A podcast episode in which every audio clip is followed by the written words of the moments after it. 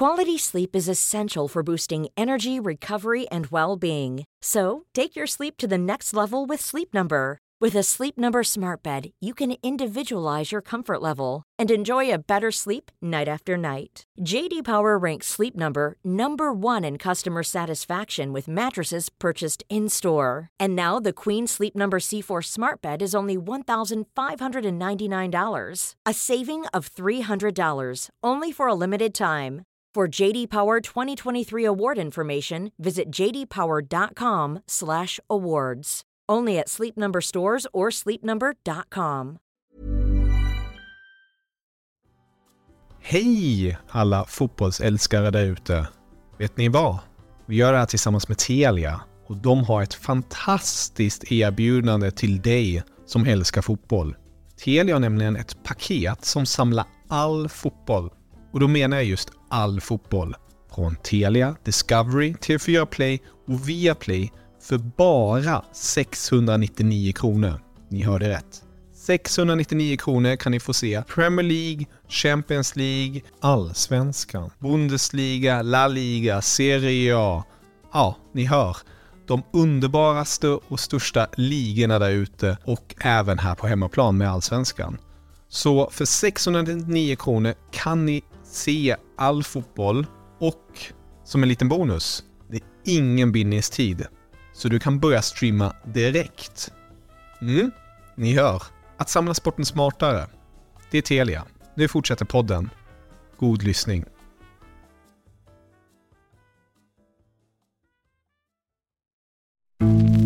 Efter en längre tids spekulationer presenterades idag Henrik Rydström som tränare för Malmö FF. Och Malmö har vänt på Grimstad. Och sista Kristiansen gör hattrick. Malmö imponerar och tar sin femte seger för säsongen. Efter att ha gjort succé med Kalmar FF under 2 år flyttade Henrik Rydström till Malmö FF som jagade en tränare som kunde lyfta dem efter en svag säsong. Nu har MFF 5 raka segrar. Och Rydström talar i podden om sin första tid i klubben, om hur han vill utveckla spelet och om hur han jobbar hårt för att även ta kliv själv som tränare. Det är som ett gift skulle jag säga, och eller hur man ska beskriva det. Det lägger abnormt, alldeles för mycket tid på att tänka på de grejerna, och samtidigt ska det också vara effektfullt. Vi talar om MFFs stora trupp, om ett kommande transferfönster där Rydström tror på en del skiften och svårigheten att balansera framgångar på planen med att ge yngre spelare chansen. Den är jättesvår. Där har jag ju också gått från att när jag var assisterande 2016 kunde jag säga till Peter Swärd som var huvudtränare, men fan, det är klart vi spelar den här unga spelaren, det är ju inga problem liksom. Och sen blir du huvudtränare och då inser du att den unga spelaren kanske gör fler misstag kortsiktigt, så får jag sparken. Vi talar även om situationen kring Sergio Peña som gav många negativa rubriker. Peruanen stoppades av polis och misstänks ha kört rattfull, men Malmö FF och Rydström lät honom starta den efterföljande matchen mot IK Norrköping, och Rydström talar om sin frustration med moralpaniken. Malmö FF har redan bestraffat honom. Och ändå så börjar alla skrika över ytterligare då bestraffning, och att det då är, som jag tolkade, att det är en match sitta av. Och den straffskalan var jag bara då att eller är det 2 matcher? Eller är det 3 matcher? Eller är han dömd? När ska man... Det blir på något sätt så jävla godtyckligt, vilket jag tycker när du och jag sitter och pratar. Hela din och min diskussion visar hur jävla svårnavigerat detta är.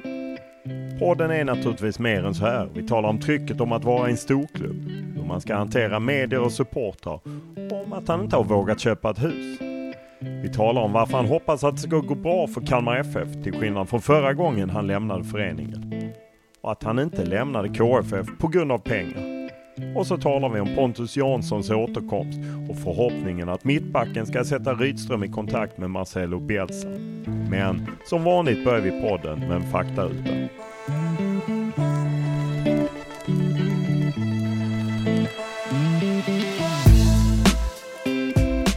Ålder? 47. Bor? i Malmö om året? Familj? Ja, det har jag. Jag har både sambo och barn. Utbildning? Fotbollstränare och utbildad lärare. Lön? Ja, det har jag ju. Jag får ju ersättning för några timmar. Rätt låg timlön dock. Vad kör du? Jag kör bil mest. Vad läser du? Jag läser ju ingenting som skrivs om Malmö FF och mig själv, men jag har ändå koll på allt. Vad tittar du på? Mycket fotboll, tennis och egentligen alla serier som är någon form av så här Navy Seal, CIA, mycket där man i alla fall mördar folk i liksom London. Vad lyssnar du på? Gubbi rock mestadels. Vad spelar du på? Ingen, jag spelar inte. Ja, jag spelar på jag försöker komma på något roligt nu, men jag inga instrument, ingenting vid liksom betting överhuvudtaget, så ingenting. Inte PlayStation heller med spelarna?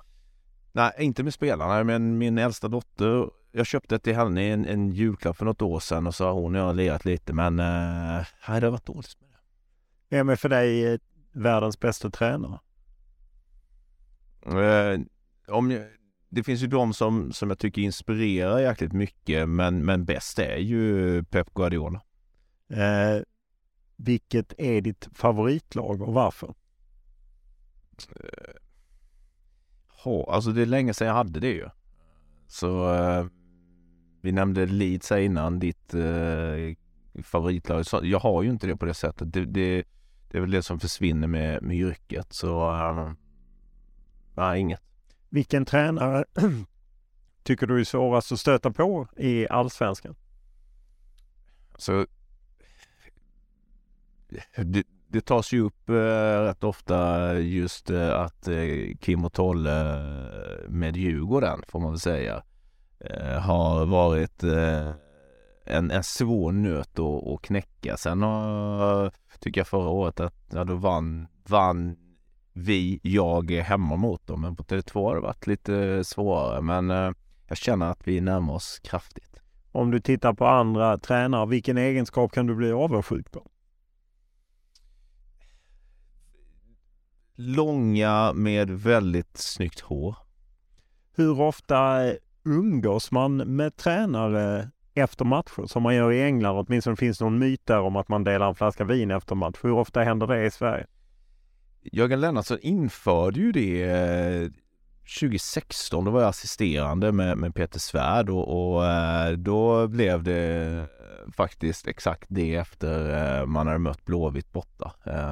Sen har det då när Jögan, ja, det var nog bara det året tror jag.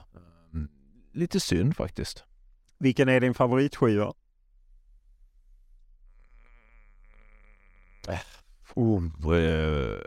Ja, men till slut blir det ju ändå så här The Clash, London Calling. Vilken är din favoritbok? Jag får väl hålla mig till det jag alltid säger. Eivind Jonssons Strändernas vall. Men den är fasken bra. Vad är din dyraste pryl? Jag höll på att säga något av mina hus. Jag har inte en massa hus liksom, men mitt hus är det dyraste. Hur yttrar sig din fåfänga? Den håller på att avvecklas, måste jag säga.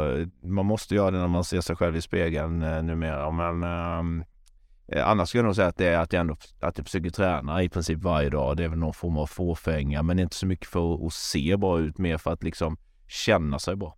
När var du riktigt lycklig senast?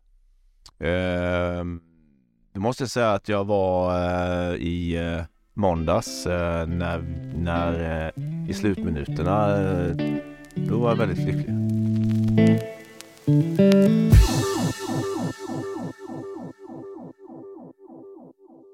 När vi träffas så är det ju mellan matcher, så när folk lyssnar på den här podden så har ni mött Hammarby, så vi vet ju inte hur det går där helt enkelt, men jag har ju 4 starka segrar.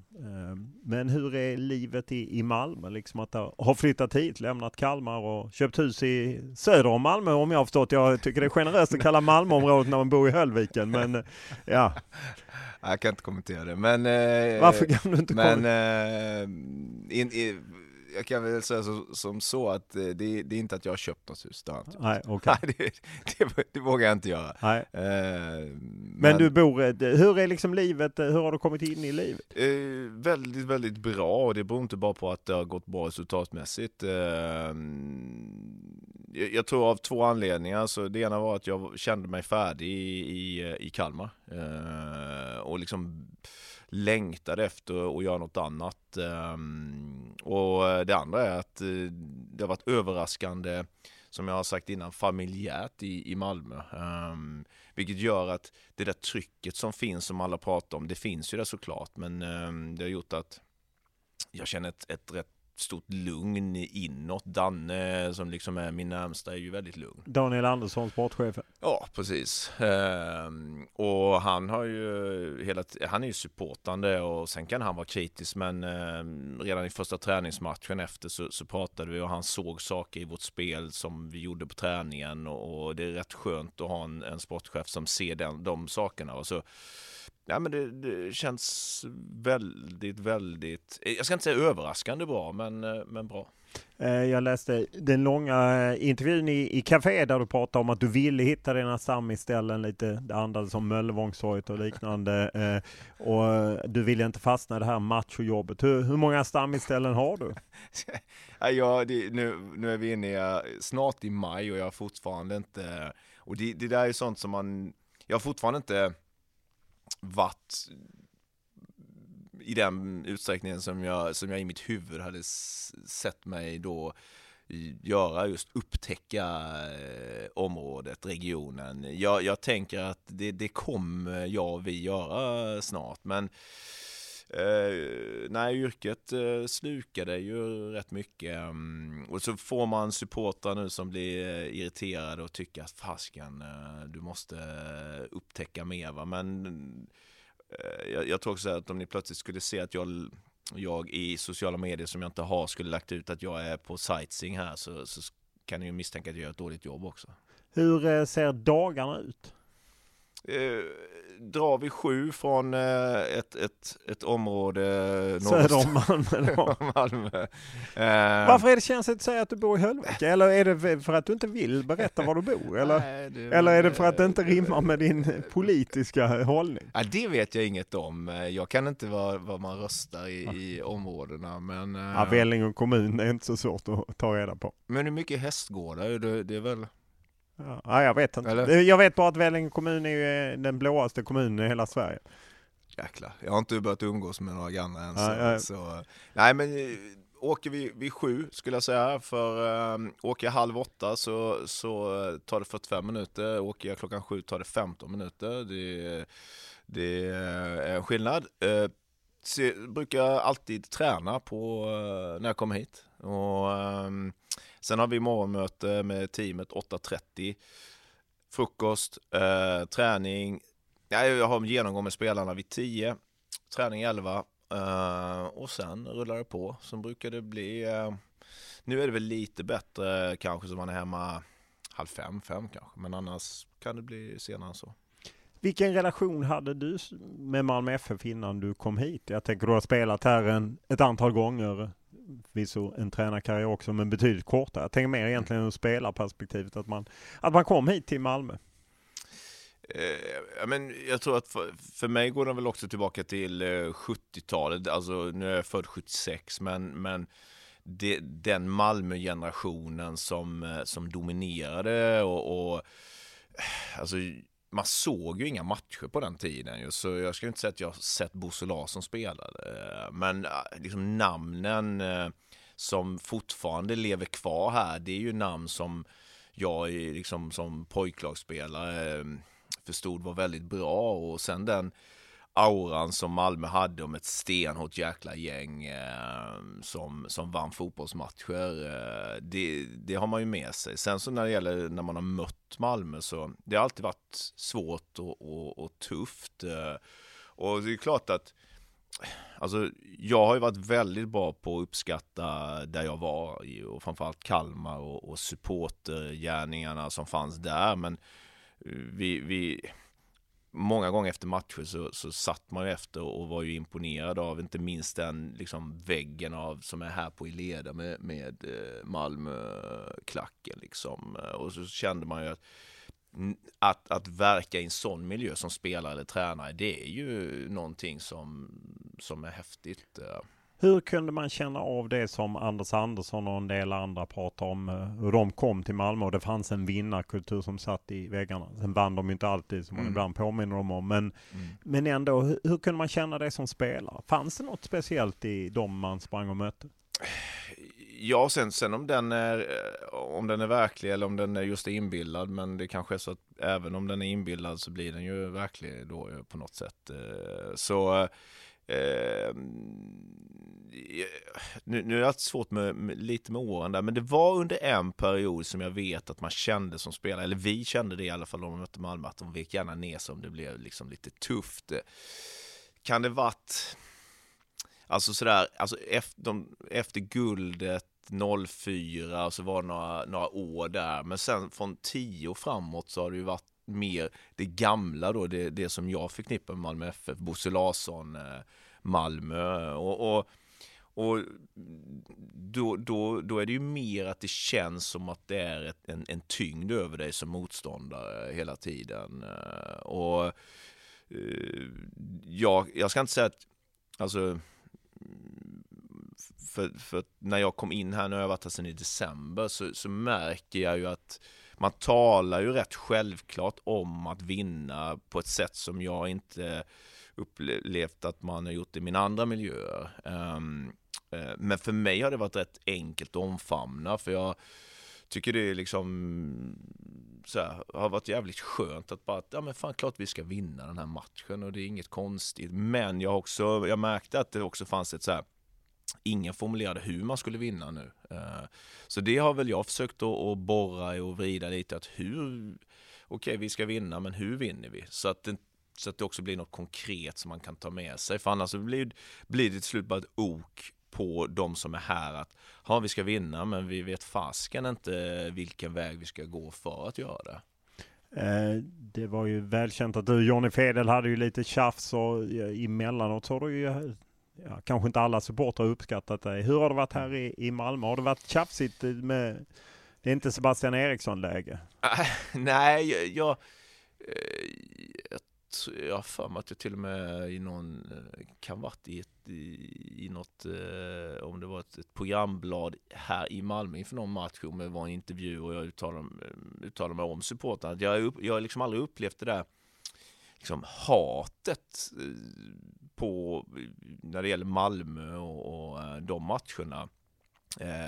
Jag är ju generellt väldigt positiv till supportkulturen i Sverige, och det är ju inte så att jag, även om jag är den jag är och varit rätt utåtagerande, så har jag aldrig känt mig rädd på någon arena. Liksom. Men det har ju varit mer eller mindre häcklande och mer aggressivt. Men det har jag inte känt från Malmö-supportrar på det sättet.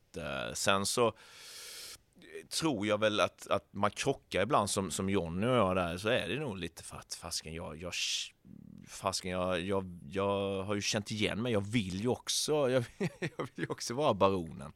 Ja, så är det. Jag som har suttit mellan bänkarna vet ju att Johnny Fedel, han hörs ju på domaren. Han ropar inte på oss reporter, men på domaren. Ja. Så att det kan tjafsas en del. Hur mycket tänkte du på de tränare som ändå varit här rätt kort tid trots att de gjort resultat? Det är inte bara Milos som hade det visst svårt. Man kan säga han kom ett ok och skador. Men jag menar, Allan Kuhn, han fick ju inte ens vara att ett år, vann SM-guld, Magnus Pers. Mm. Ja. Hur mycket fanns det med när du valde mellan alla anbud du hade? Ja, men det har funnits där och finns där fortfarande såklart när man tittar på yrket. Jag brukar säga att det är liksom fucked up yrket. Kolla Premier League nu, det är liksom bizarrt. Eller Bayern München sparkar Nagelsmann fast att han knappt förlorar. Och det blir någon form av så här, Och på ett sätt så är ju vi också en sån jätte, så att du kan aldrig mätta jätten liksom, som bara ska mer och mer och mer. Och de premisserna går man ju in i det här. Och, men det gjorde också att det dröjde, för att man kan väl säga att från 2020 och framåt så har jag fått erbjudande från egentligen, eller erbjudande det var att ta i, tänka att kvällstidningsmurven i dig hade börjat, alltså det var det här skägget. Det såg du inte alls. Nej, men det har varit liksom att... Förfrågningar. Ja, men egentligen från sommaren 2020, nu började ju allsvenskan lite senare, men sensommaren och framåt så har det varit förfrågningar från rätt många klubbar. Det har inte bara varit svenska, men... Vilka andra länder? Det har varit alltså sådär, lite Championship, holländskt, lite sådär. Även Championship? Ja, inte, men då har det inte varit konkret så att den här branschen, är, den, du kan ju den också. Det är liksom någon rådgivare som pratar för någon. Men då, däremot har det varit klubbar i Sverige och så ju. Men då har jag känt att det ena är att jag har velat vara i en miljö där jag kan utveckla mig själv och testa, vilket kan vara svårare när det är ett krav på att vinna varje match. Och sen så har det också då, jag har varit nöjd där jag var. Jag var väl, hade ett bra i Sirius, hade två jäkligt bra år i Kalmar. Så, och då ville jag också vara lojal mot spelarna som jag hade plockat in och mot min arbetsgivare. Men sen till slut kommer du också till ett läge där du känner att du vill ju också testa. Och det enda jag försöker göra, eller det enda jag försöker göra många grejer, men det kanske också då att vad var det för läge jag går in i här? Är det någon gång det finns någon form av uthållighet, eller i alla fall vilja till uthållighet, så är det kanske nu efter den här otåligheten som har varit. Men ja, monstret måste ju mättas hela tiden. Och... Apropå monstret då, hur säkrad är du i ditt kontrakt? Har du liksom x antal år, eller hur funkar det? Nej, jag har inte massa år, utan det är det tills vidare kontrakt och så 6 månadslön och tack och hej? Någonting åt det hållet, så här, kanske lite, inte exakt så, men någonting åt det hållet kanske. Hur mycket går man upp i lön när man går från Kalmar till Malmö? En del. I procent kan du ge utan... Jag vet inte procent. Jo, men dubblar du din lön? Det gissar jag att du gör. Men du vet ju inte ens vad... Gissa vad jag hade i Kalmar då? 950 om året. Som i månaden blir... nej, men 80 i månaden. Och då tror jag att du mer än dubblar det här. Jo, men du sa om att jag skulle gissa, och du gjorde det. Du gissa, men jag sa inte att jag skulle bekräfta. Jo, det sa du inte. Det är som en dåres försvarstal. Jag har verkligen inte... Det var ju alltid Kalmar-supporten som trodde att ja, men han väljer det för pengarna. Det är det sista jag skulle göra. Jag kan bara samtidigt här, kan du inte vara du. Alltså... Jag kan bara säga så här mycket, att jag fick ett avtalsförslag från Malmö FF och jag håller inte på ens förhandla, så så bra var det. Jag bryr mig inte om så mycket om de sakerna, utan för du frågar här också om just det här med Malmö och kortsiktigheten. Det jag kände i Malmö var ju också att det var en möjlighet att jobba med folk som jag tycker är jäkligt bra och som förhoppningsvis kan göra mig bättre. Och det var också en sån där grej. Det har jag har inte... Det är inte alltid du får möjlighet till det när klubbar är intresserade. Så det var huvudskälet. Just med tanke på, jag menar, du lämnar ju Kalmar 2018 och sen kom du tillbaka 2020 och pratade om den här lite dum lojaliteten. Hur är känslan nu när Kalmar liksom flyger? Jag menar, Henrik Jensen lyfter ju, och den här Rajovic från Danmark. Ja, hur det känns? Ja, hur känns det för dig? Ja, apropå att Kalmar går bra. Ja. Ja, men det är ju, jag hade varit besviken om det inte gick bra, eftersom det hade betytt att jag hade tränat dem jäkligt dåligt. De hur mycket är hans förtjänst och hur mycket är din förtjänst? Nej, det är precis som jag har försökt att vara nyanserad här med, att det är inte så att jag lär Anders Kristiansen att spela fotboll eller att de inte kunde spela fotboll förra året. Det är ju ett väldigt bra lag här med väldigt bra spelare, och som tränare när du kommer in så vill du gärna göra sken av att ja, men nu har jag lärt om det här och det här. Det är ju sällan kanske på det sättet, men där är ju vi bra, vi tränare, på att tillskriva oss saker som redan fanns liksom. Det brukar väl vara, alltså jag tror att som ny tränare i en ny miljö så kan du tillföra någonting som kanske inte fanns där innan. Och pratar vi Kalmar nu så det naturliga steget är ju att vara lite mer hotande, lite mer direkta. Jag är inte säker på att jag hade gjort det om jag hade varit kvar i Kalmar. Så på det sättet så tror jag det är bra, och Jensen har ju andra influenser, vi är lite olika. Samtidigt som han är smart och inte ändrar för mycket. Och då har en spelargrupp, vad var senaste startelvan, 10 av 11 var där förra året. Det är klart att du får en kontinuitet i det också. Så det hade känts konstigt om det plötsligt inte hade fungerat bra. För det hade ju betytt att fan, det vi gjorde i 2 år var, fan, det sitter inte huvudtaget. Men det hade kunnat vara värre också om Kalmar hade valt en tränare som står för något helt annat och gjort det. Då är det klart att då kan det ändå bli. Va? Men nej, alltså... Jag kan säga så här, när jag fick lämna Kalmar 2018, det är klart att det var väldigt viktigt för mig att det gick bättre med Sirius än Kalmar liksom. Det känner man ju alltid när man är i ny miljö, men jag hoppades liksom inte att det skulle gå dåligt för Kalmar, men det är klart att det fanns någon form av lite prestige där. Så är det ju inte nu har jag valt att gå vidare, och jag hoppas att det går jättebra, lite bättre för oss här, men annars hoppas att det går bra. Just att du så lång tid att spela och känner massa människor, och liksom hur är redaktionen? Jag hörde om liksom den träningsmatchen när Kalmar mötte Lyngby och du stod och snackade med massa spelare, alltså liksom under match och så. Ja, alltså de var ju inte på i spel. Nej, men du fattar vad jag menar, att det ändå var en speciell situation. Hur är de relationerna? Ja, men jag skulle säga att de är jättebra, och det var så konstigt, för det var som jag fick kritik för att jag var tittade på Kalmar FF. De spelade ju på ett ställe i söder om i Malmöområdet. Nej, jag bodde i något område där jag kanske bor ibland. Och vi hade jobbat klart, så var vi där, jag och Theo var där, jag tycker väl att det var fint att spelarna kom fram och pratade, för det visar väl också om att avskedet som blev var bra. Jag har fortfarande kontakt med flera spelare, och är glad, men som Simon Skrabb som har liksom lyft nu, och det är ju otroligt glädjande, för han slet förra året och vi jobbade med att försöka få en uthållighet i hans spel, och nu har han det liksom. Så att du skapar band till spelare, och det är väl likadant med Sirius-spelare. Nu är det ju knappt några, det är väl inga kvar sedan min tid liksom. Men de är ju andra klubbar, så då håller man ju kontakten med dem. Just att komma till Malmö, och du hade egentligen ingen med dig, du tog hit Theo, som du säger, Theodor Olsson som hjälpte dig i Sirius, var ju kvar i Sirius men kom nu. Hur viktigt är det ändå att ha någon som man känner, även fall Daniel och alla de är hur härliga som helst, så är det ändå att man har någon som man har en slags lojalitet med? Jätteviktigt. När jag kom tillbaka till Kalmar så var jag ju, då hade jag ju Rasmus och Stefan Larsson och sen Tobbe Eriksson. Då var jag ju rätt, de kände jag sen innan, men går du in i den här miljön och då är det skönt att ha någon som du vet du kan älta saker med och som kan dig.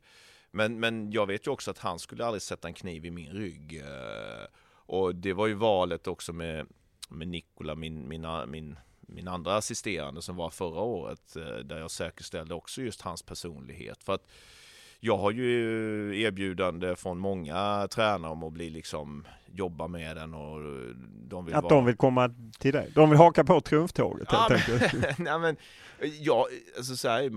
Man samlar också på sig människor som man skulle vilja jobba vid rätt tillfälle. Men sen ibland inte det funkar inte, för det är redan, och tar vi Malmö så är det redan väldigt kompetenta människor här, va? Men jag har väl varit försiktig både i Sirius, Kalmar och här, att bara om jag inte är säker på personen så är det ingen. Han kan vara hur kompetent som helst, men lojaliteten vet jag att han är på min sida när det börjar blåsa? Vill han kanske ha mitt jobb? Theo har ju skrivit på ett kontrakt mellan han och mig liksom att, nej det har han inte, jag skojar, men ett blodskontrakt, så att så får jag lämna, så han behöver inte, han har ju ett tidsbestämt avtal, men då river jag hans kontrakt så får han hänga. Ja, okej, han får inte vara kvar helt enkelt.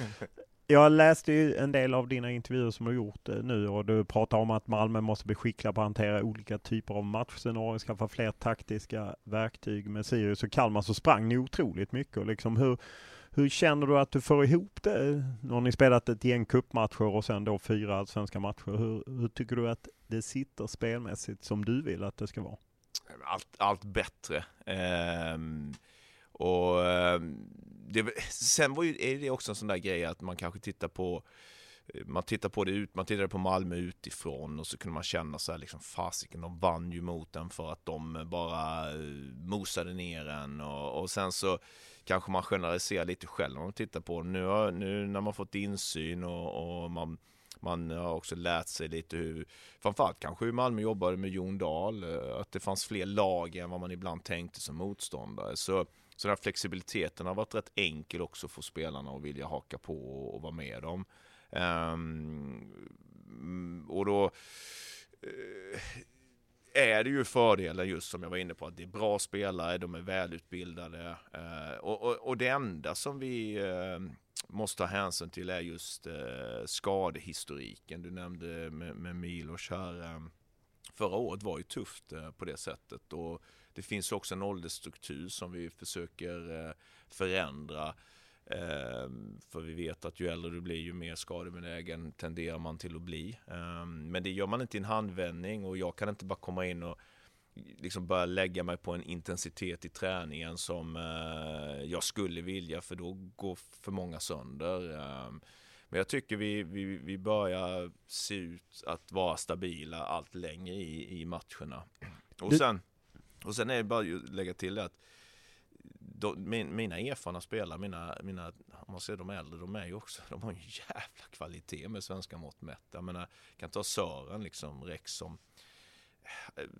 vi balanserar med hans träning så att han ska hålla, men liksom när han är hel och frisk, fantastisk spelare liksom. Så då vill man också använda honom.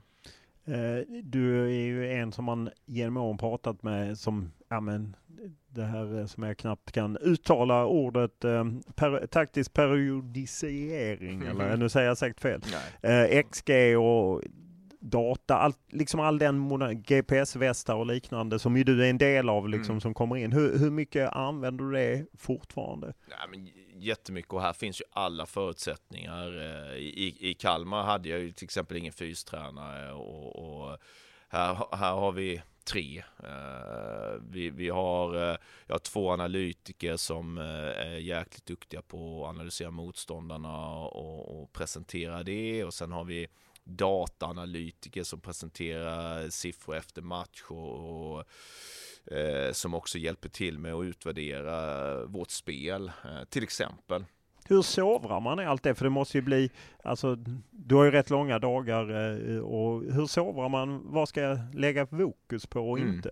Nej, men det är en relevant fråga, och jag tror att allting sker ju i någon form av reaktion mot det man är i kanske, och när jag då började 2014-15 så var ju min miljö där jag verkade i väldigt konservativ, och liksom, vi skulle inte mäta någonting, och det var bara känslostyrt, och då är det klart att då blir man så här, vad fan, vi kan ju ändå, men taktisk periodisering, när gör vi vad liksom, hur mycket information ska vi ge dem, vi kanske ska titta på motståndarna och så gör de så här, och då har vi en plan för vi ska, men det hade ju inte vi då.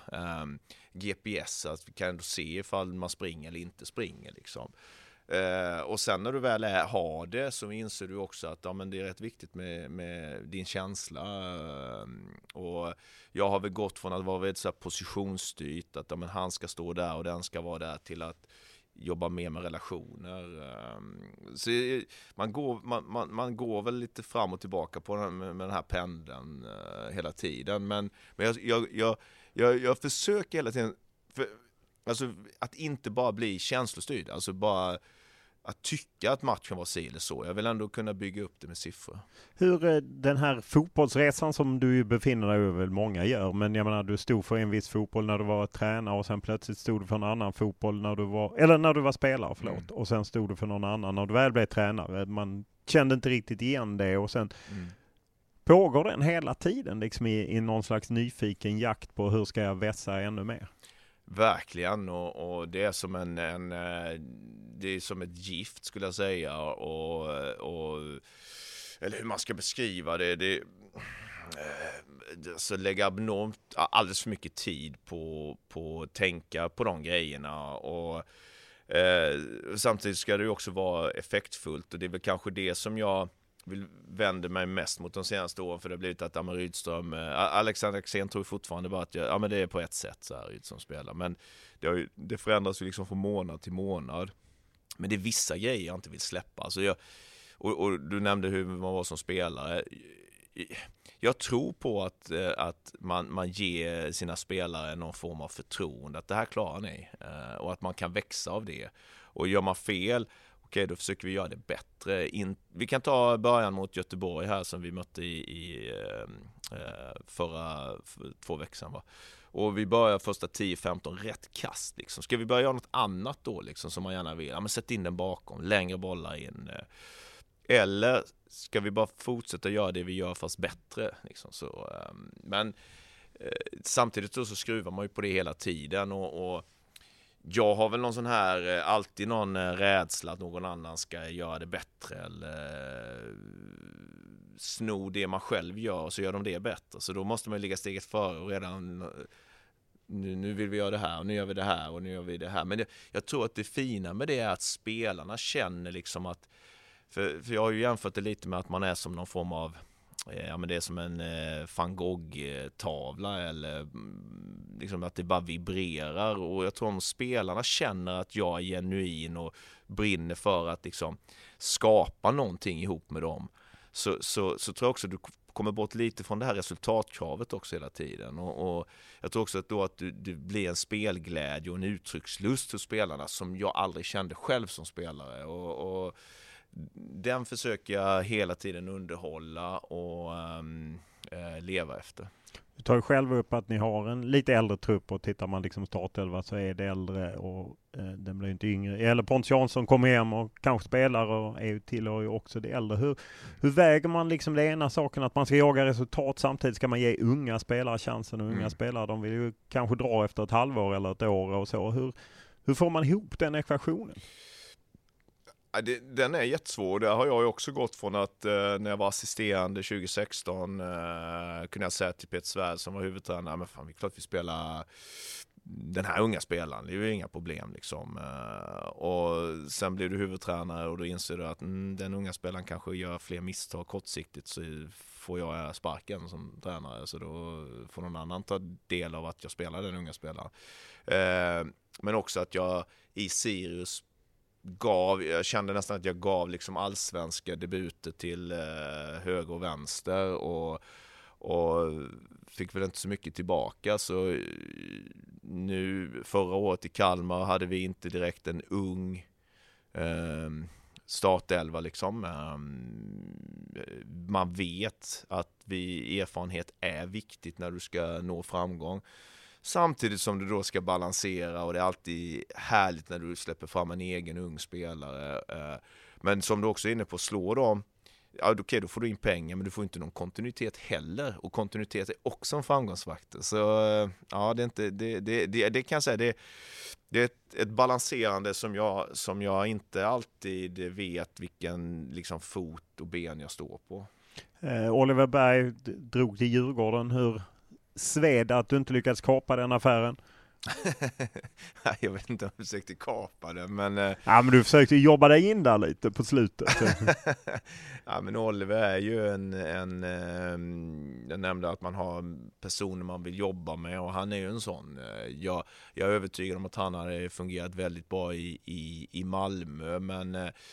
När det var att Malmö var där i liksom skedet att Oliver skulle kunna vara en spelare som man tittar på, så hade ju Oliver redan liksom emotionellt connectat med Bosse, och det kan man ju förstå. Bosse är ju charmerande, va? Men så det liksom blev aldrig aktuellt, och det respekterade. Alltså det förstår jag, det är valet, även om jag vet att han kommer vara jäkligt bra i Djurgården, men han har varit ännu bättre här. Du har ju, som jag ändå förstått, lite varit inne Tarali, och jag menar Vecchia som du jobbade med i Sirius, om du får tid. Mm. Känner du extra tryck kring de spelarna som du har lite varit involverad i och försökt hit? Och i så fall, hur yttrar sig det? Nej, faktiskt inte. Kanske om du frågar dem så är jag nog kanske mer på dem i och för sig sådär, för det blir lite, och det är likadant med Sebastian Anasi. Jag tror att han känns, jag är på han jäkligt mycket i träningar och genomgångar och sådär, och det blir väl lite för att man, nu har jag inte jobbat med det här innan så, men man känner också att man kanske har ja, men ja, men det blir kanske, vad ska jag säga, relationen blir lite annorlunda till en början. Men sen så hamnar man ju där med allt fler spelare. Men jag känner inte så. Det var ju inte så att jag blev jäkligt glad när Steff gjorde mål för att han gjorde mål. Jag blev jäkligt glad för Taha för att jag vet att det är lättare för honom. Men jag har ju varit lika glad när Isak har gjort mål, för jag vet vilket tryck som är på honom. Liksom. Så, och jag tror också så här. Ja, jag har varit involverad i dem, men i Malmö så är det Danne och Andreas som framförallt, alltså tar jag upp en spelare och säger att Danne inte är så förtjust, så blir det inte den spelaren. Så därför känner jag att ja, men Danne och Andreas är bra där, det är inte så att de ger mig något, det är så här dåligt samvete, ja, okej, nu fick du han här nu, Henke, nu jäklar då, fan om han inte presterar. Det liksom finns inget sånt. Vad har du på önskelistan när du pratar med Daniel och Georgsson, Andreas Georgsson, att det här vill jag ha? Jag gissar att du ändå har någon spelare typ du skulle gärna förstärka med. Ja, men det är ju ett... Ja, det är lite nytt för mig, för att jag har ju inget ont om de andra miljöerna, men det har inte funnits så mycket att peka, alltså, jag har kunnat peka, men det har varit fönstershopping så här, jag har fått titta, och så jag är ju en tränare som är väldigt mycket inne på att förbättra det som är. Jag sa ju just att jag kanske inte kan göra Anders Kristiansen till en bättre spelare, men hur kan jag göra så att han får ut det han redan är bra på ännu mer liksom. Och sen tittar jag mycket på hur vi kan skapa ett lag och en sammanhållning. Det har ju varit en av de härligaste grejerna här i början, att spelare som inte startat har varit ute och jublat, och det är ju ingen självklarhet, så att jag är rätt...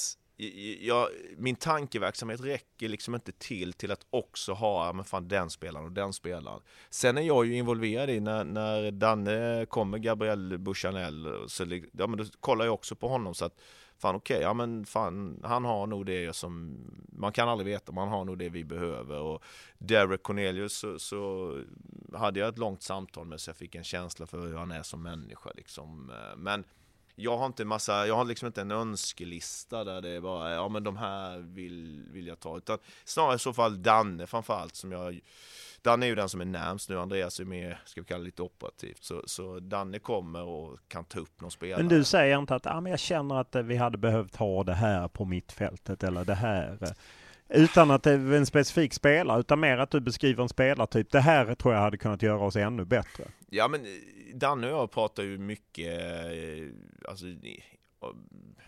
ja, men nästan dagligen. Han bor ju också i ett område runt Malmö som ibland så har man vägarna förbi, eller han kanske åker med, eller jag åker med han i bilen. Ni är samåkare, tränarna ihop. Ja, jag har sagt det. Han är ett djur i gymmet. Ja, okay. Han är ett djur. Fy fan.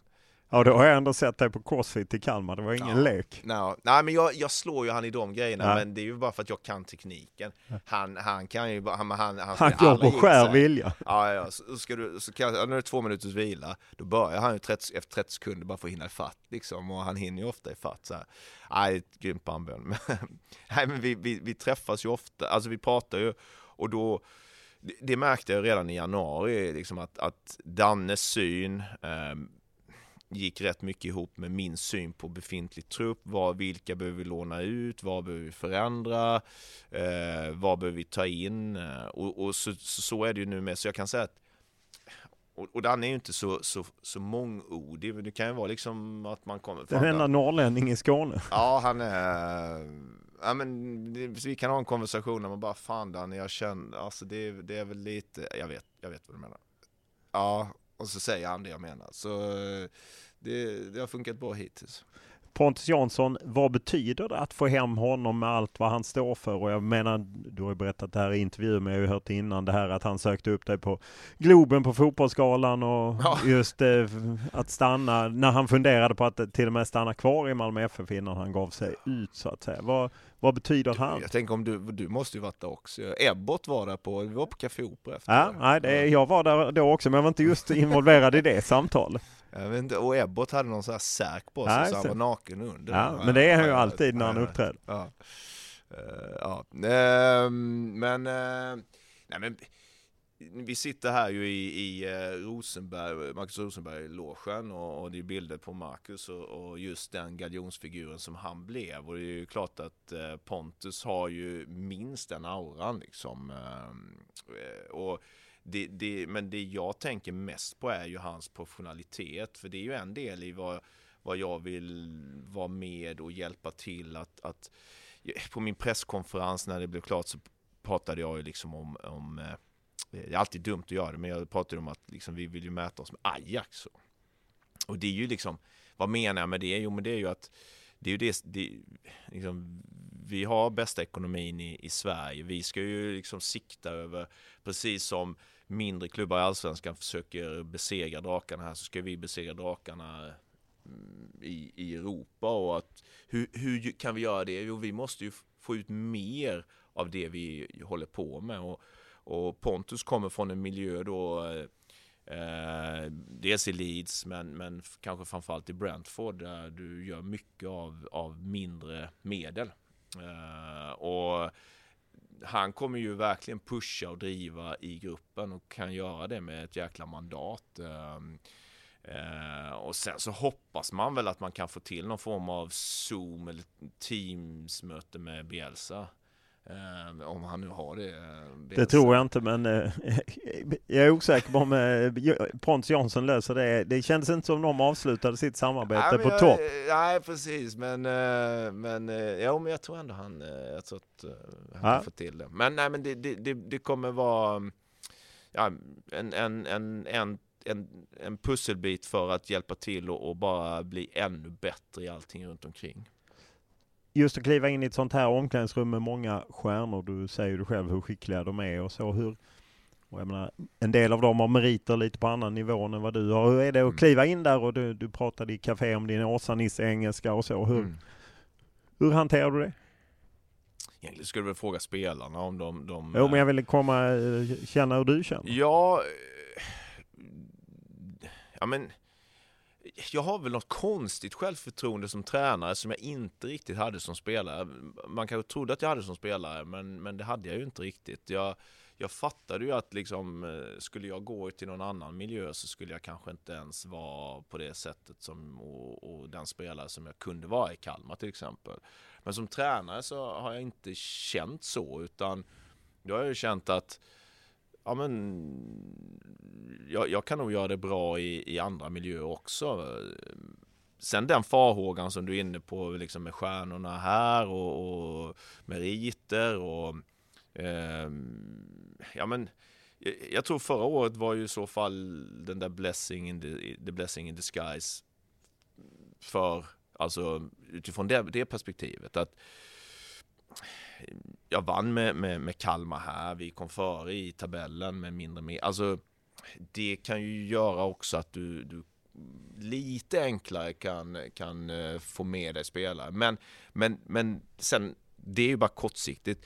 Det viktigaste är ju att skapa band och få dem att vilja göra det vi pratar om. Och hur gör man det? Samtal. Hur kommunicerar spelarna? Finns det något krav, liksom hur vilket språk som gäller? Jag menar, utomlands kan det ju finnas krav, ibland inte. Jag har förstått ibland som att det inte har varit krav här i Malmö. Och nu har man ju en brasse och en peruan och danskar, de kan vara svåra att förstå. Så ja. Hur kommunicerar de? Ja, men det är ju engelska som är det vi pratar. Och, är det du som har sagt in det? Nej, utan det är väl någonting som bara blivit, men det har inte heller varit ett krav att alla ska prata engelska och förstå engelska. Det har varit lite löst, och det har jag väl försökt att bidra till här nu, att ja men som Gabriel Buchanello som inte då pratar engelska, han går och på engelska kurser. Ja, för du vill ha det att de helst fattar engelska liksom. Ja, och den enkla anledningen är ju för att om du inte kan göra dig förstådd och inte kan prata och hur ska vi då kunna tänka gemensamma tankar ute på planen, och hur ska vi kunna utvärdera, men också känna att vi gör det här tillsammans. Sen så får man vara blyg och man får prata mycket, man får prata lite. Det är en helt annan sak. Men hur landar sånt i truppen? Nej, bra. Och det har väl varit min fördel också, är att jag kom in här i december. Jag kom in i november. Jag hade nästan hela november, december på mig att prata. Vad var bilden? Vad kände man att det saknades förra året? Jag kunde prata med spelarna, jag kunde prata med de som har mitt team. Och det, framförallt var det en gemensam riktning. Och jag tror det blir lätt så. Det är många spelare, och de spelarna som kommer in känner sig inte sedda, och de känner att det blir klicka, och så de som är här känner att men vänta nu, vad vill ni? Och så det har ju att skapa en gemensam riktning, att få fler att känna sig viktiga. Jag var inne på det med att liksom skapa en connection. Ja, men det är att ringa och prata med dem, och sen när man väl är här. Du kan säkert frågar du alla spelare i truppen, så tycker kanske ett gäng tycker att vi har en jättebra relation. Några tycker absolut inte att de blir sedda, och det kommer ju vara så liksom. Men det blir ju extra svårt eftersom truppen är rätt stor. Ja. Ofta har Malmö ju tagit höjd för att spela i Europa. Nu blev det ju inte så i och med att ni inte vann kuppen. Nej. Det gör ju ditt uppdrag ännu svårare på något sätt, för det mycket färre matcher att fördela den här stora truppen på. Hur påverkar det? Ja, och till det så i och med att det har varit stökigt fjolår, så har jag prioriterat att, jag nämnde kontinuitet som är viktigt, alltså försöka ha en central linje där spelare spelar ihop med varandra, eller känna varandra, för att liksom ändra hela tiden. Ja, det kan du göra när huvudprinciperna sitter jäkligt djupt och du har liksom en gemensam tanke konstant, men det har vi ju inte fullt ut hunnit skapa, och då försöker jag skapa det genom en central linje, och då blir det ännu färre skiftningar och ändringar. Det är svårt, men vi försöker förebygga det genom att vid möten, de individuella samtalen, Theo och Nikola får dra ett lasta också med att helt enkelt samtala, sitta med klipp med spelare som kanske inte startade, skapa träningar där de också känner sig viktiga och utvecklas. Men till syvende och sist så kommer du till det här att jag har ju nästan, vi spelade med en U21-match här förra veckan där den elvan kunde ju egentligen gått in och gjort det bra. Det var den som ni mönstrade mot Landskrona Boys, var ju, det skulle ju inte gjort bort sig allsvenskan. Nej. Och det gör ju också att det kanske är svårare för en spelare med erfarenhet att inte då få spela. Och även om jag säger att men han blir sedd och jag pratar med han blir till slut bara sedd genom att han startar i allsvenskan. Så kan vi vänta oss en ström, alltså ett gäng spelare som kliver av eller lämnar, säljs i sommar? Jag tror det kommer säkert hända saker i truppen. Kanske för att det är spelare som känner att de inte får den speltiden som de behöver för att ta de kliv i sin karriär. Och sen kanske också för vi inte tycker att det har varit tillräckligt bra. Så det är väl... Hur många handlar de? Vad sa du? Hur många handlar de? Det vet jag inte. Nej, inte så många. Men det kommer hända saker. Mer ut än in. Nej, det vet jag inte. Det har jag faktiskt ingen aning om. Nej, okej. Okay.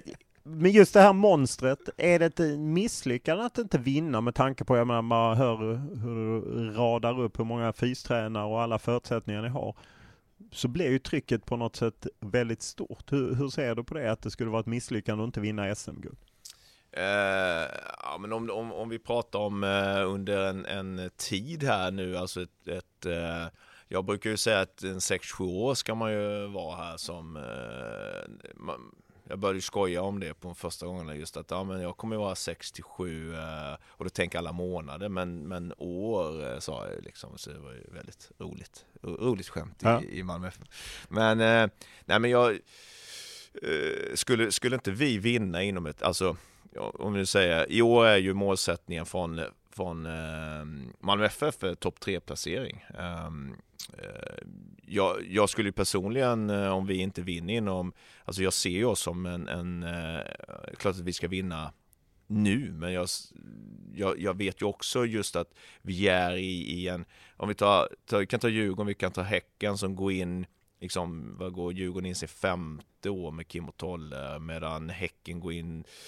Nej, de har inte haft Hög, man har inte varit där så jättelänge. Nej, men han kom ju halva säsongen, så 1,5. De går liksom in i sin 3:e säsong, kan man säga ändå. Liksom. Så de bara fortsätter någonting. Vi är ju där att vi har ju börjat bygga någonting, och sen så betyder inte det att vi inte vill vinna nu. Vi har vunnit 4 matcher, 4 också. Så att, men...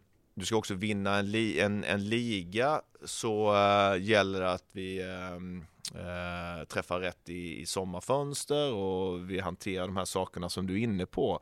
Så inom närmsta liksom 2-3 åren här, så är det klart att vi ska vinna. Ja, det var spännande. Vi får följa om det inte blir något SM-guld helt enkelt. Det publika trycket kring Malmö FF är ju mycket större än Kalmar och Sirius. Hur upplever du liksom det? Som blir, du säger ju alltid att du älskar det och liknande, men det finns ju en baksida, det vet du också. Att... Mm.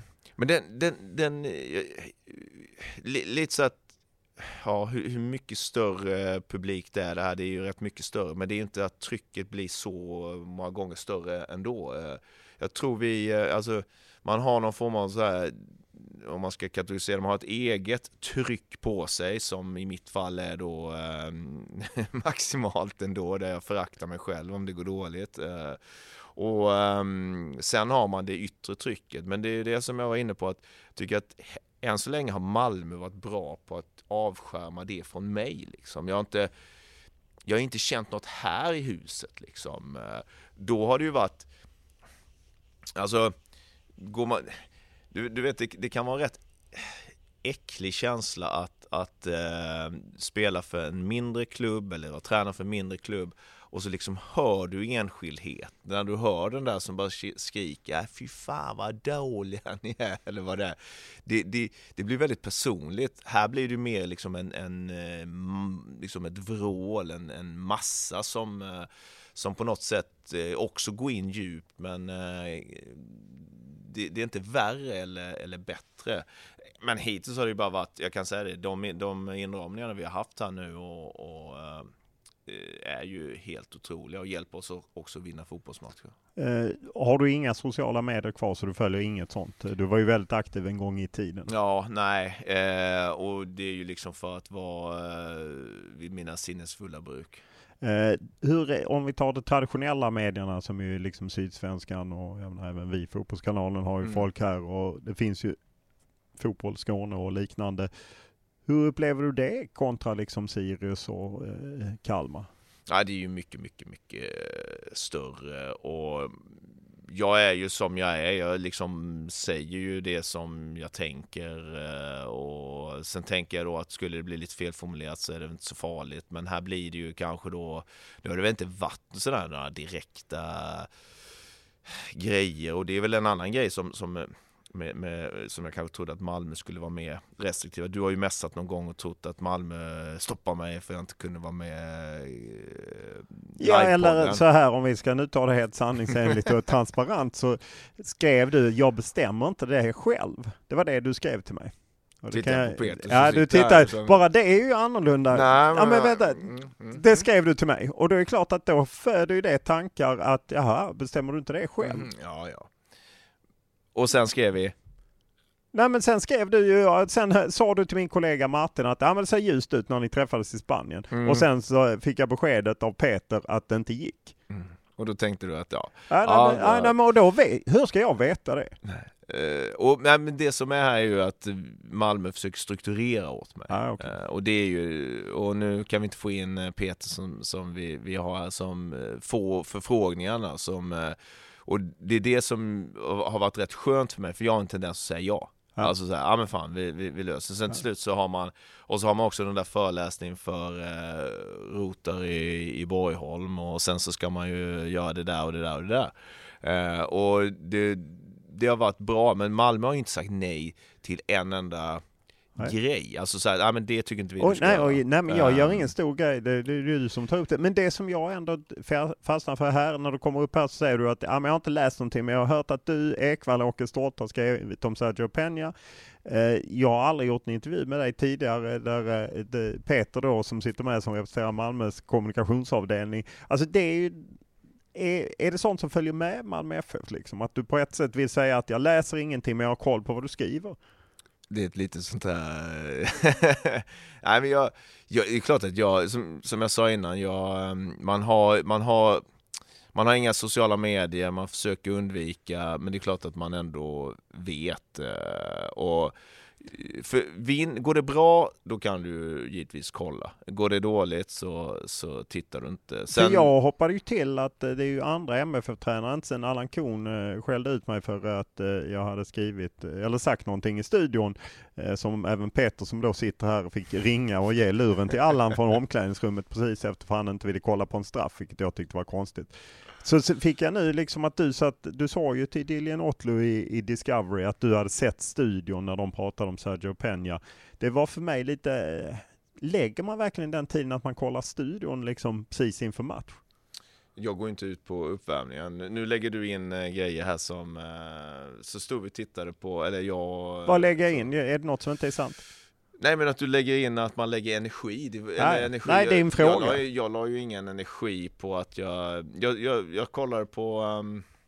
för det skulle vara någon genomgång om Talang och besökt varit här i Malmö på besök, och stod där när jag tittade på dem, så pratade man bara om Sergio Peña. Till en början, sen kom det ett långt inslag med både besök i FC Köpenhamn och Malmö. Ja, men då var det nog för nära in på matchen sådär, så då stängde vi av. Och då hörde jag dem prata om, så då kunde jag bara referera till det, och det var väl, jag la ingen energi på det sättet, men du frågar lite om hur mycket man följer med och kikar liksom. Det går i perioder, och nu refererar du till vad jag sa när jag kom in här med Ekvall, du och Stolt hade skrivit kritiska kröniker, sa en till mig, och jag tycker alltid det här är intressant, för att så är det ju rätt mycket som en annan blir bedömd, att någon har hört, sagt, någon tolkar.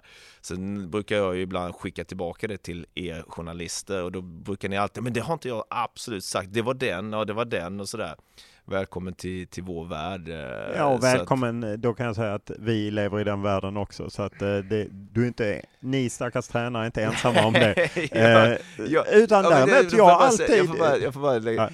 det är absolut inte synd om mig. Alltså jag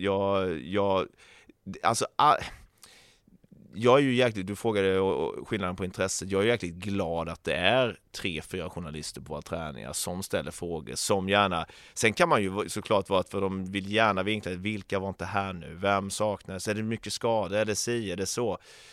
Jag fattar ju att det också är någonting som folk läser.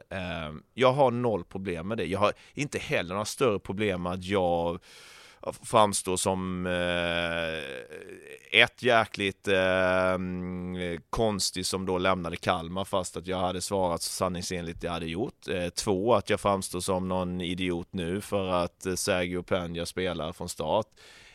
det är som det är. Men jag kommer nog alltid kunna argumentera för min sak. Jag kommer inte bara lägga mig platt. Och det har jag lyssnade faktiskt på den första podden jag gjorde med dig våren 2014, så lyfte jag just det. Jag gillar folk som säger vad de tycker och tänker kring det man eventuellt säger och skriver. Det betyder inte sen att man bara köper det rakt av. Nej, för jag slås också för min sak. Så att det är inget konstigt i det. Men just att det är ju ändå så att ofta så blir journalister ställer ju frågor som ställs på läktaren. Eller alltså, det kan ju bli så att man idiotförklarar som journalist. Varför ställer du den frågan? Vinkling och så. Jo, därför att folk undrar det. Får man inte leva med liksom att man får de frågorna? Ja, men jag ska inte bedöma mig själv i jämförelse med andra i yrket, men jag tror jag är ändå jävligt tålmodig och försöker nyansera och svara så bra jag kan.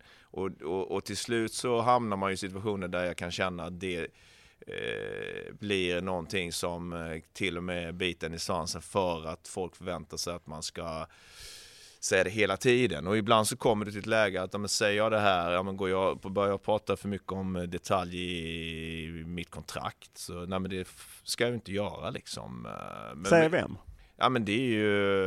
Det finns ingen som säger... Nej, men jo. Står det i avtalet att det är sekretessbelagt? Det tror inte jag på. Men, nej, men vad fan. Nej, okej. Men det står alltså. För det var ju det fotbollsförbundet använde som argument. Nu hamnar jag på ett stickspår. Men fotbollsförbundet använde det som argument för att de inte kunde... Det var omöjligt för dem att publicera avtalen gällande spelarnas ersättningar för landslaget. Sen kunde de det ändå. För att det naturligtvis... jag har ju alltid tackat nej till landslaget, så jag kan inte svara på de ersättningarna. Alltså. Skit i det, men du fattar vad jag menar. Att man gömmer sig bakom att det är hemligt. Ja, men okej, vem skulle säga något? Det var ju ett exempel. Det finns ju andra exempel där jag inte kan säga... Och jag mår ju alltid dåligt när jag inte kan utveckla mina svar eller sådär. Liksom. Men det kan ju vara... Det finns en det är inte bara jag liksom. Det är ju... Så att, jag kan ändå känna att jag tycker att jag ofta försöker vara så jävla utläggande jag bara kan vara, för respekt för dig, för respekt för den liksom supporten, de som är intresserade av det. Men sen så ibland så, för det blir också så att men det är klart att ni ska få ställa de frågorna som Twittervärlden eller läktarna vill och sådär. Men man ska ju också vara medveten om att det är ju rätt kortsiktiga tankar där ibland. Och då blir det så här, hur mycket ska jag lägga energi på den saken då liksom? Men jag försöker alltid så.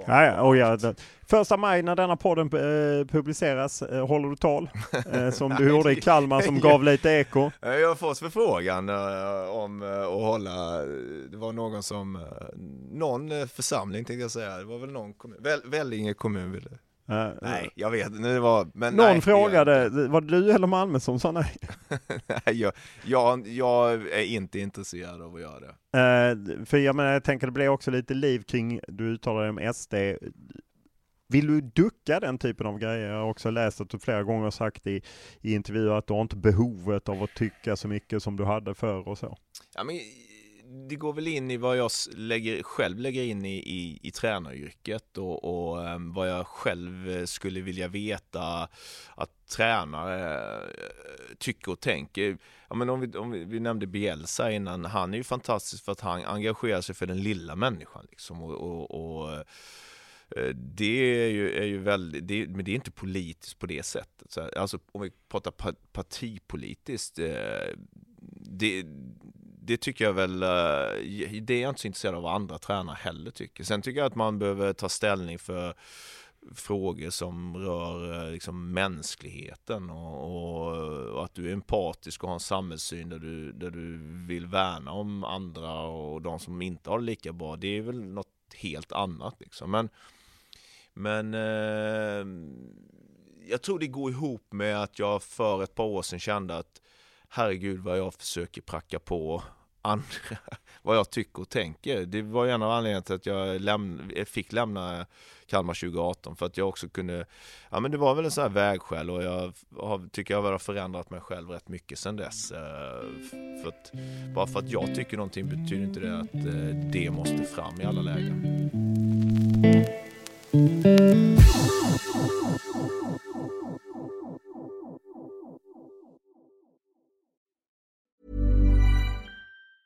Quality sleep is essential for boosting energy, recovery, and well-being. So, take your sleep to the next level with Sleep Number. With a Sleep Number smart bed, you can individualize your comfort level and enjoy a better sleep night after night. JD Power ranks Sleep Number number one in customer satisfaction with mattresses purchased in-store. And now the Queen Sleep Number C4 smart bed is only $1,599, a saving of $300, only for a limited time. For JD Power 2023 award information, visit jdpower.com/awards. Only at Sleep Number stores or sleepnumber.com.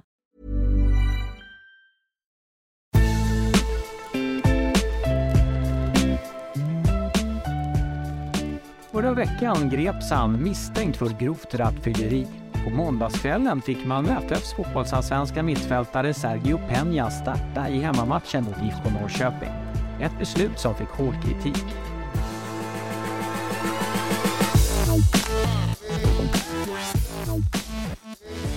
Vi landar då i Sergio Peña som ju fick spela och det som förstår att även vi som kan ha flera tankar i huvudet ändå har svårt att få ihop liksom att man Martin Olsson-grejen som är en omklädningsrumsgrej som du äger och Sergio Peña som visst är en Malmö FF-grej. Du kunde ju exakt på något sätt som du sa till Martin Olsson eller i varje fall sa liksom vi håller hög standard här och det har du inte levt upp till, därför spelar du inte. Du kunde ju själv ta det beslutet. Jag kan ju säga att den ska inte spela för att han har sagt det ena eller det andra. Det är klart, jag kan ju egentligen göra precis vad jag vill. Varför gjorde du inte så? Om man ska... Du sa själv, Martin Olsson är ju en omklädningsrums... Ja, alltså det är väldigt tydligt att den kontrollerar du. Det är regler som ni har satt upp i gruppen. Att kommer man för sent till möten så har man inte levt upp till det man har bestämt. Det vill säga därför får han avstå en fotbollsdel av en träning och han fick avstå en träningsmatch. Så var det. Mm. Sen så kom Sergio Peña som och det var ju inte vissa vill ha, men det var han kom sent till ett möte. Nej, det var det inte. Men det är också så jag kan inte gå in på detaljer där liksom just. Varför för... det skrev ni ju till och med på hemsidan. Ja, och då skrev ni inte korrekt på hemsidan. Ja men det var inte alltså det finns ju såklart mer än vad vi ibland kan säga och göra. Alltså bara för att allting som står på en hemsida, det finns ju andra saker också med i den bilden. Så det här är en av anledningarna till att många då blir jäkligt slutna och då säger ingenting. För att, och då är man tillbaka till det att jag försöker vara så jävla transparent och bara gå. Och då blir det så, ja men varför sa du inte det där? Varför gjorde du inte det där? Vi var så öppna vi kunde i situationen och... I det fallet så handlar det väldigt mycket om också visa för gruppen i övrigt som då var lite desillusionerad. Jag nämnde liksom riktningen. Jag kommer in, har en möjlighet att visa att fan, det är det här vi gör. Det här, de här sakerna är viktiga.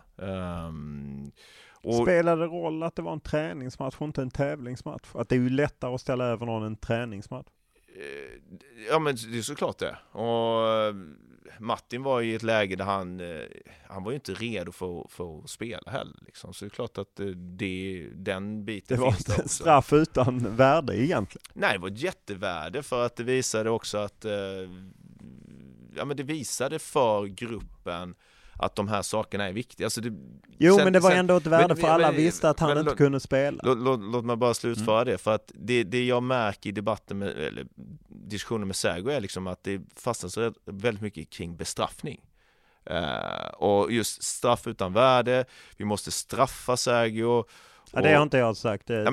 Och då kan man fråga sig för vem. I det här fallet med Martin som då är en helt annan bit så är det just för att visa gruppen som är på gång in i en ny säsong att det är det här vi gör. Och jag kan ju inte bedöma vad Martin gör hemma. Om han har sovit dåligt, det kanske jag kan se om han kommer trött liksom. Men om han har gått och lagt sig för sent, jag kommer ju inte bestraffa inom situationstecken honom för det. Eller om han har ätit dåligt, eller om han har skällt på sina barn. För det är kanske ännu värre än något annat. Eller om han har... Ja, vad går skalan liksom? Jag bedömer ju på det som är här. Han kommer hit, missat saker så. Och det är de reglerna vi har ställt upp. Sen vad du gör vid sidan av, ja, det är ju inte bra om vi tar Sergios fall. Om jag frågar dig, tror du att jag tar det allvarligt eller tror du att jag skiter i det? Jag är helt övertygad om att du tar det allvarligt. Ja, och det är, just där, det är kanske också därför man blir förvånad. Ja, men så jag behöver egentligen inte göra någonting mer för att du ska förstå att jag tar det på allvar? Nej, alltså för mig är det ju mer att, och det är ju större än Henrik Rydström, utan för mig är det ju mer att klubben på något sätt, klubben blir ju del av ditt beslut med spelarna kring omklädningsrummet. Alltså det hänger ju ihop, även om man tänker hur många tankar man än trycker in i sitt huvud så hänger det ändå ihop. Att Malmö FF agerar på ett sätt kring en spelare, kring olika grejer där vi inte har full insyn. Ja, men vi har inte full insyn heller i Sergio Peña. Vi vet ju det som liksom hänt från polisen och det han berättade från Expressen. Han bett om ursäkt till alla och det ska inte hända igen och så. Det är ju det vi vet så att säga. Men ute i Malmö FFs synpunkt så tror jag att men sponsorer, man jobbar med kommun och liknande, så tror jag att man kanske hade behövt göra någonting som inte handlar om Henrik Rydström utan det handlar om föreningen. Ja, fan nu vet jag inte vad du svarar på där. Så du menar... det är inte så att jag ifrågasätter om du tar det allvarligt utan jag ifrågasätter att Malmö hade behövt signalera även när man har tagit, det är ju så här att när man tar beslutet med Martin Olsson som förvisso är ditt beslut mitt beslut utifrån det som sker här. Men du måste ju kunna se det utifrån också att Malmö FFs tränare tar det här beslutet kring en spelare och sen är det ju faktiskt föreningen, du är en del av föreningen och föreningen tar ett annat steg eller ett annat beslut kring Sergio Peña. För någonting som är åtminstone utifrån verkar vara mycket allvarligare. Det är, även om han knappast får fängelse om man ser till tidigare domar så är det ju ändå så att det är straffskala fängelse. Så att han kommer få en bestraffning av samhället om han bedöms skyldig? Det tror jag. Mm. Och att vi då inte bestraffa honom med...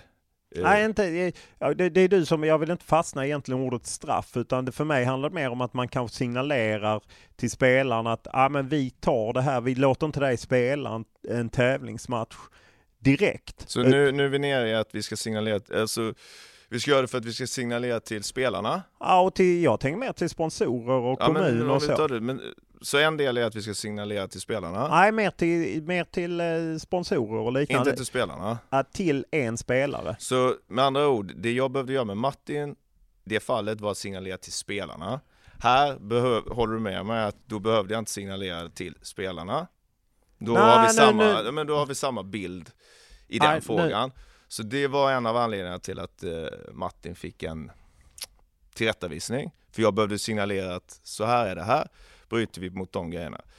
När Sergio en trolig rattfylla så håller jag med dig. Jag behöver inte signalera till spelarna. Jag säkerställde också givetvis för jag pratade med spelarna. Jag har en hyfsad relation till dem och pratade med spelarrådet. Det fanns ingen där som tyckte att det här var okej. Alla tar avstånd från det. Fanns ingen där som upplevde att vi behövde markera för deras skull till sätta han åt sidan eller någon ytterligare bestraffning än den som Malmö FF redan har ålagt honom. Så att Malmö FF har redan bestraffat honom.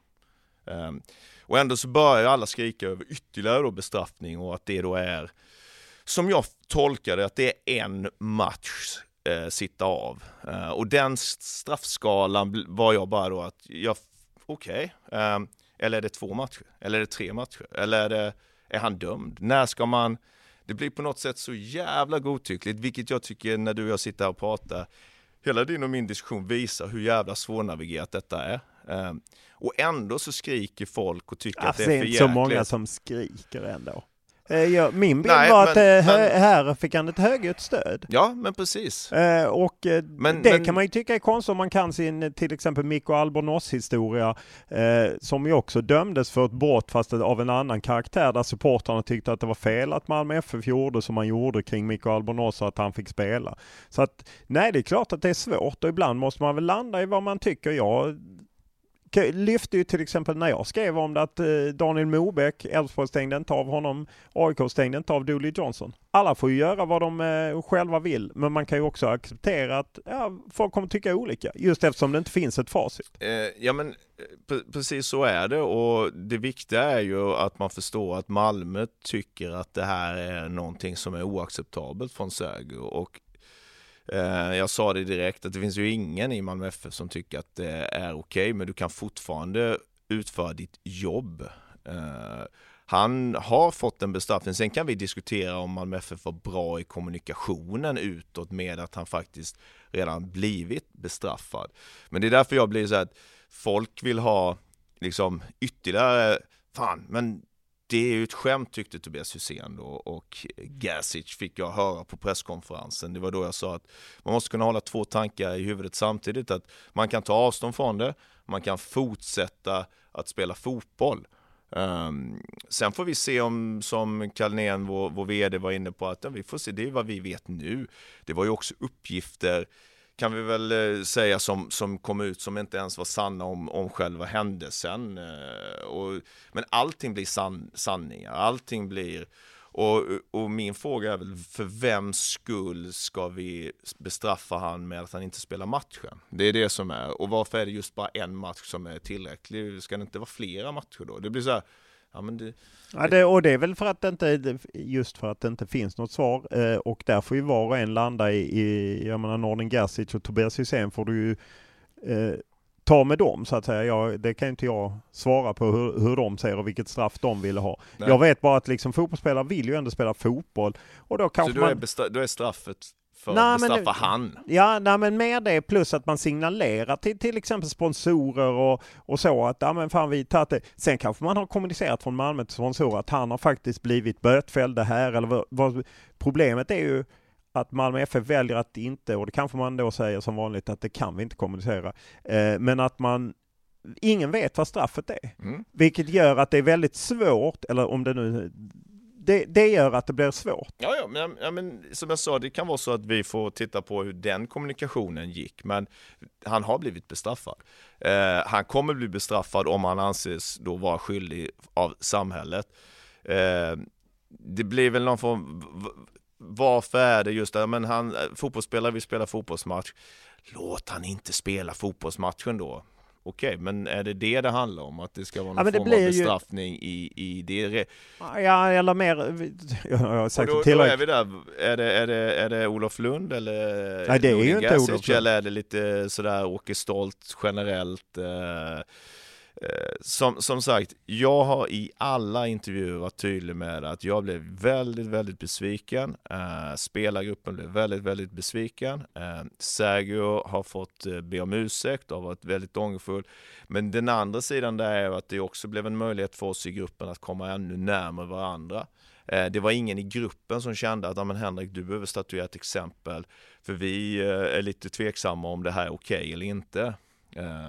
Så i den interna kommunikationen och hur vi har hanterat det inåt sätt så är jag jävligt trygg med våra beslut. Sen kommunikationen utåt, men det är också en tolkning, och där blev det en form av hysteri där det skulle vara bestraffningar som folk är nöjda med. Ja, vem bestämmer det? Det vet inte jag. Nej. Om vi tittar framåt, tränarmässigt, vad vill du liksom? Du säger 6-7 år här, men känslan är ändå att du hade varit sugen på utomlands. Jag tänker att norska, danska tränare är ute mer än vad svenska tränare är. Har du något sug att dra ut? Alltså, fan ska jag svara på det? Väldigt lite tankar på de grejerna. Sen lärde jag mig förra året att det kan också vara så att liksom, när du väl kommer till, förhoppningsvis så kommer vi göra det jävligt bra här, och så kommer du till ett läge när du är redo för något annat. Jag säger inte nästa steg eller något annat, men jag kan inte se vad det skulle vara nu. Har du utskaffat agent? Det har jag frågat dig. Du är inte ännu? Nej. Jag har ingen sån, nej, jag har inget av det. Och bara för att slutföra det, jag drivs ju också väldigt mycket av att vara i en miljö där jag känner de där grejerna jag var inne på innan, som jag upplever här, och att skapa någonting liksom med det som är här.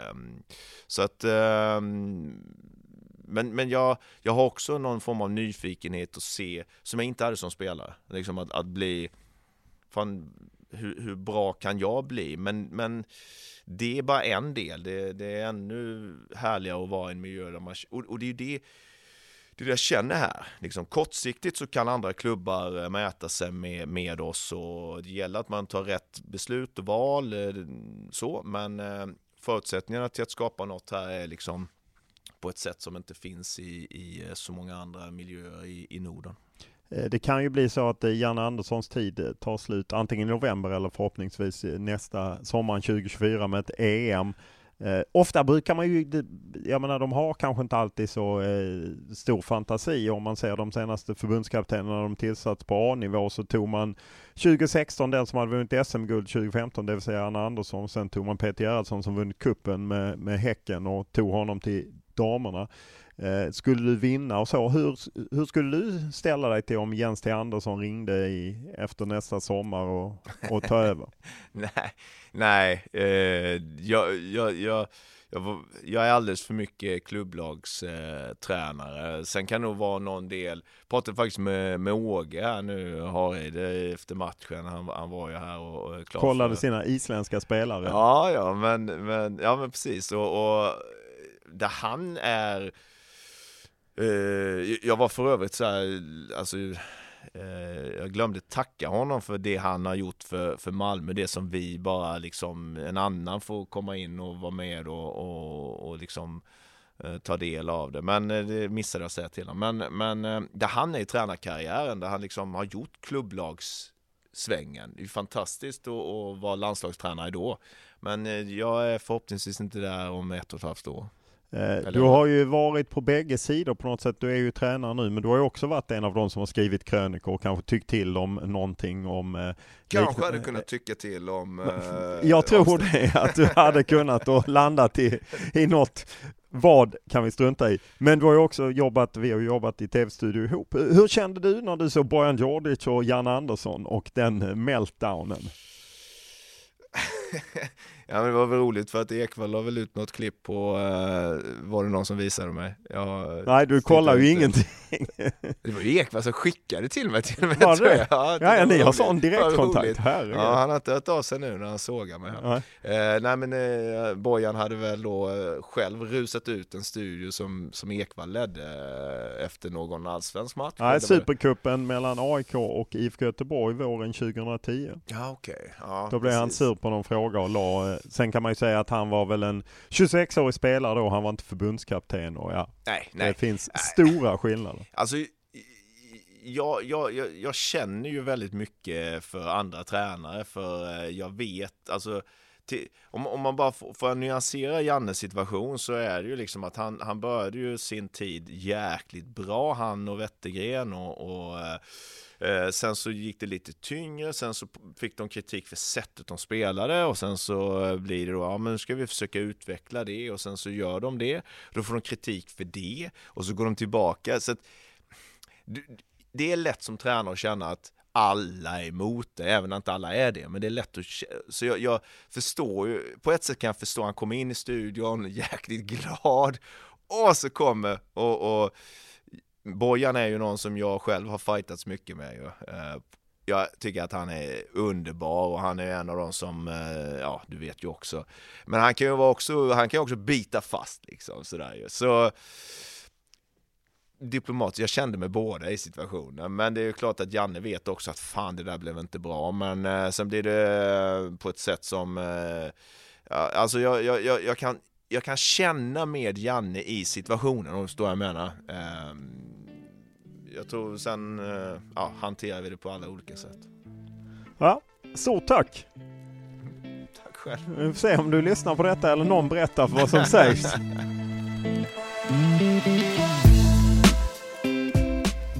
Podden är producerad av Max Rischner och klippt av Daniel Eriksson. Och vi hör gärna vad ni tycker, tänker, önskar eller vill kritisera. Bäst är att mejla mig olof.lund@tv4.se eller skriva till mig på Instagram eller Twitter, och då är det Olof Lund som gäller i ett år. Stort tack för den här veckan.